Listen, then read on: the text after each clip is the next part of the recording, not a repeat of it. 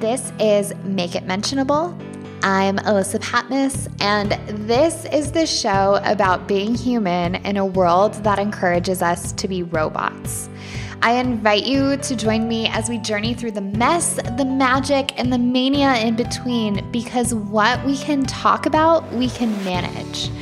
This honest conversation extravaganza includes free flowing conversations and high doses of vulnerability to remind you that you aren't alone. No topic is off limits, and episodes are designed to leave you smarter, aka more self aware, than when you came.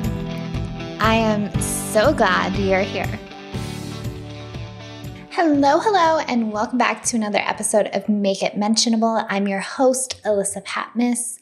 And I just have to pause for a second because it is so crazy to say my name right now. Jeff and I got engaged this week. And so anytime I say my name, I'm like, how long is this going to be my name for? And there are three options that could happen. I could keep my name. So my name might be my name for the rest of eternity. Uh, I could take his name or, fun plot twist, we might end up both switching our names. And we have not decided yet. But every time I say my name right now, I'm like, oh my goodness, it feels a little crazy because it's going to be changing, most likely. So, anyway, I'm Alyssa Patmos for now. This is episode 48 of the Make It Mentionable show. And I want to ask you do you have a problem or do you have a perspective? So here's what I mean by this. We live in a world where a lot of people seem to think that life is just a series of problems that we have to overcome. And I'm not convinced that's the most helpful way to approach life. And I've thought this for a long time, but I've been reading a book this week where it has given words to some things that I've thought for years. And so I want to share it with you. I'm reading a book called, um, what is it called? Dissolve the Problem by Richard Dotts.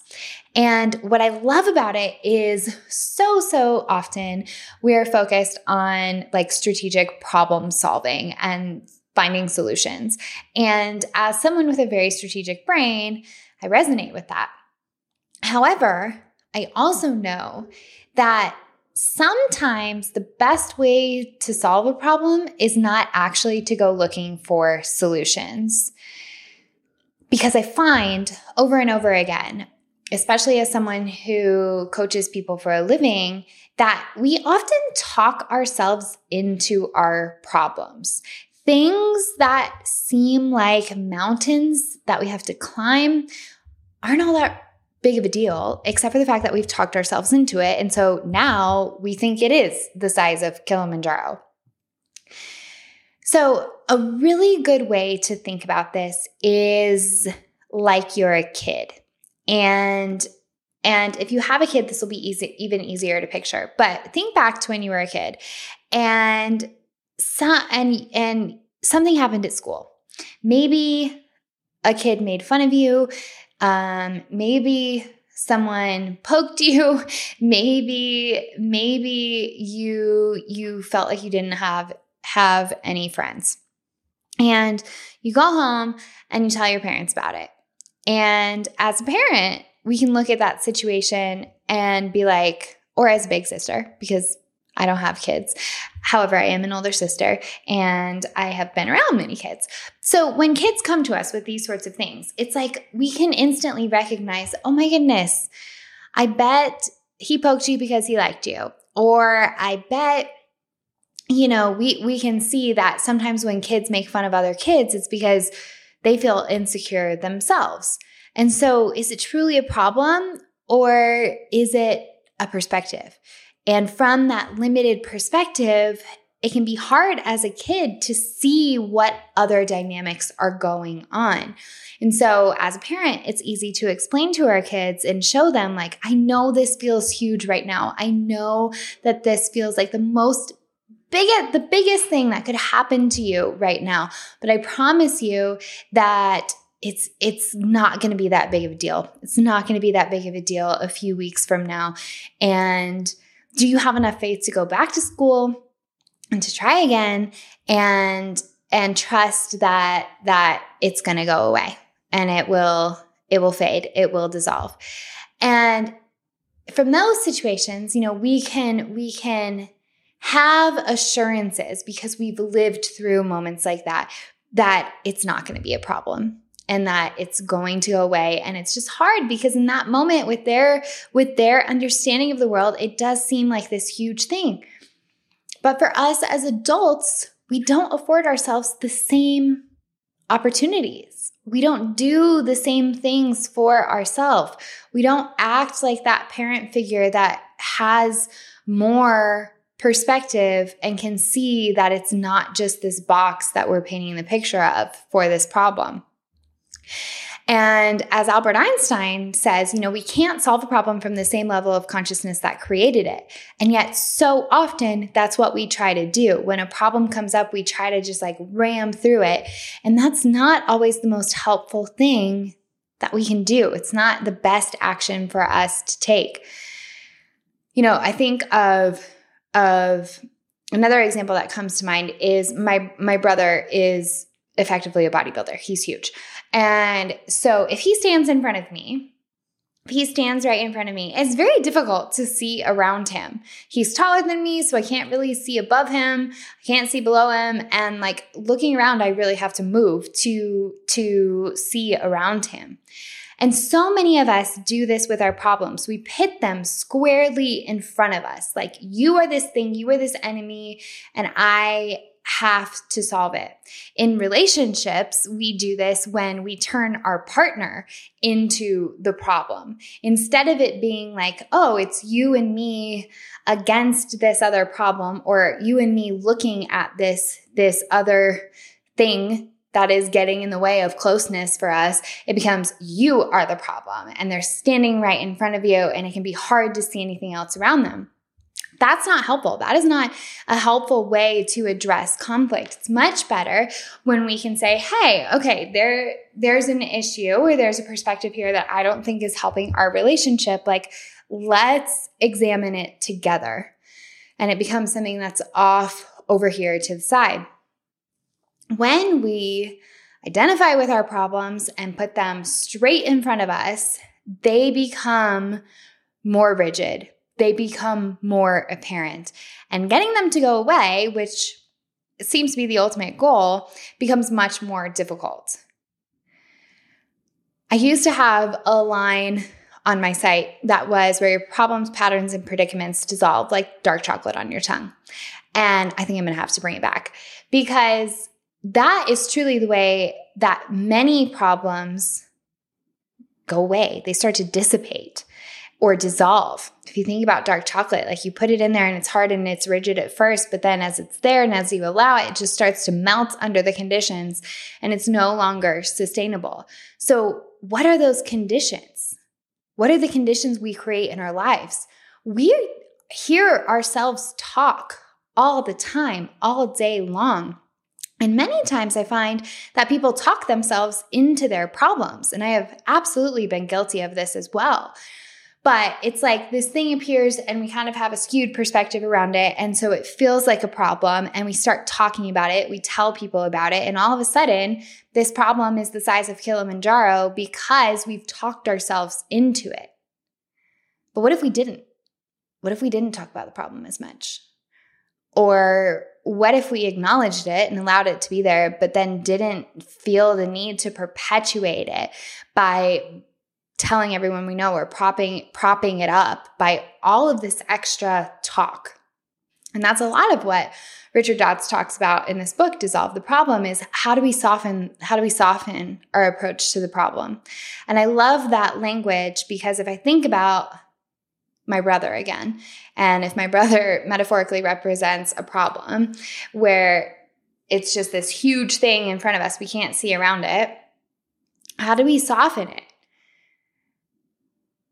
It would be much easier if we could, if it was malleable, if we could like push it in a little bit and and then oh, we can see a pathway there. Or or, or if it shrinks and then we can all of a sudden see above it. But if it's this rigid thing and we're talking about it and it's just adding more muscle to it, then it has all the power. And we've given it that power by perpetually talking about it. Now, because I'm a huge fan of nuance, I cannot just say here, like, oh, don't talk about your problems, because no, that's not what I'm saying at all. There's a lot of nuance to this. And part of that nuance is we also don't want to suppress our problems because if we just bury it down, then we're building up a pressure cooker internally, and that's not helpful either. But there is a difference between venting a problem and spewing it to everyone you pass by or everyone you know versus, okay, acknowledging it, saying, okay, that that might be a problem. That that is causing some inconvenience. Uh, that's not what I want. But letting that be it. And then immediately shifting our attention to what do we want instead? Because it's really, really easy to get caught in the land of focusing on what we don't want. And I've talked about this in many episodes. Our power comes from focusing on what we do want. And so if we're only telling people about the problem and we're not talking about what we want, we're not giving our energy to what we want. We're perpetuating and giving energy to the things we don't want. So, what are we paying attention to? Our energy goes where our attention goes.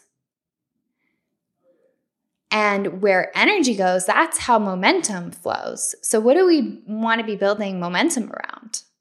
I want to be building momentum around the things I want, not the things that I don't want.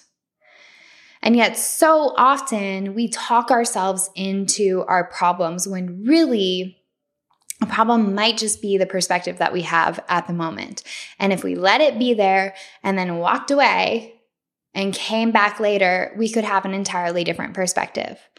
So, my question for you this week is Do you have a problem or do you have a perspective? And what would it take for that perspective to change? This is why I love the art of the pivot because when we pivot our perspectives, we can totally transform our lives one small shift at a time. If you pivot from even if you pivot even from viewing your partner as the problem in conflict to like okay wait i remember that that we're we we both want to get needs met here so so let's look at what's happening as this third this third thing it's not you. If you can pivot from remembering it's not your partner and inviting them in to look at something with you, whatever whatever the root of the issue is, that's going to dramatically change how the conversation unfolds because they're not going to be as defensive anymore. They don't have to change a single thing about them. You're inviting them into a completely different conversation by pivoting your perspective of what is happening. And that is immensely powerful. You're reclaiming your power because you don't actually need someone else to change for something different to happen. You're reclaiming the conditions and creating the conditions for what you want to have happen. When we're constantly building up and talking ourselves into a problem, we're not creating the conditions that allow for the problem to dissolve, that allow for it to go away. We're just building it up. So, again, it's not about denying it or suppressing it because that just stores it internally and that causes stress on our bodies. But it's also not about talking ourselves into it and allowing ourselves to hear that we have this massive problem all the time. What we tell ourselves matters because we hear ourselves talking all the time. So, do you have a problem or do you have a perspective? If you want to continue this conversation, head on over to alyssapatmos.com forward slash show. This is episode 48. And if you want more in between episodes, head on over to alyssapatmos.com forward slash the peel and sign up for my weekly newsletter, aptly named The Peel. With perspective so fresh, you might just change your life. Thank you so much for tuning in, and I will catch you next week. You've just finished listening to another episode of Make It Mentionable with me, your host, Alyssa Patmos. If you're looking for more in between episodes, then sign up for The Peel. It's my free newsletter that gives tips for how to navigate whatever life dishes. And it's also the place where I share the juiciest of stories. To check it out, head on over to alyssapatmos.com forward slash the peel. Thank you so much for tuning in, and I'll see you next time.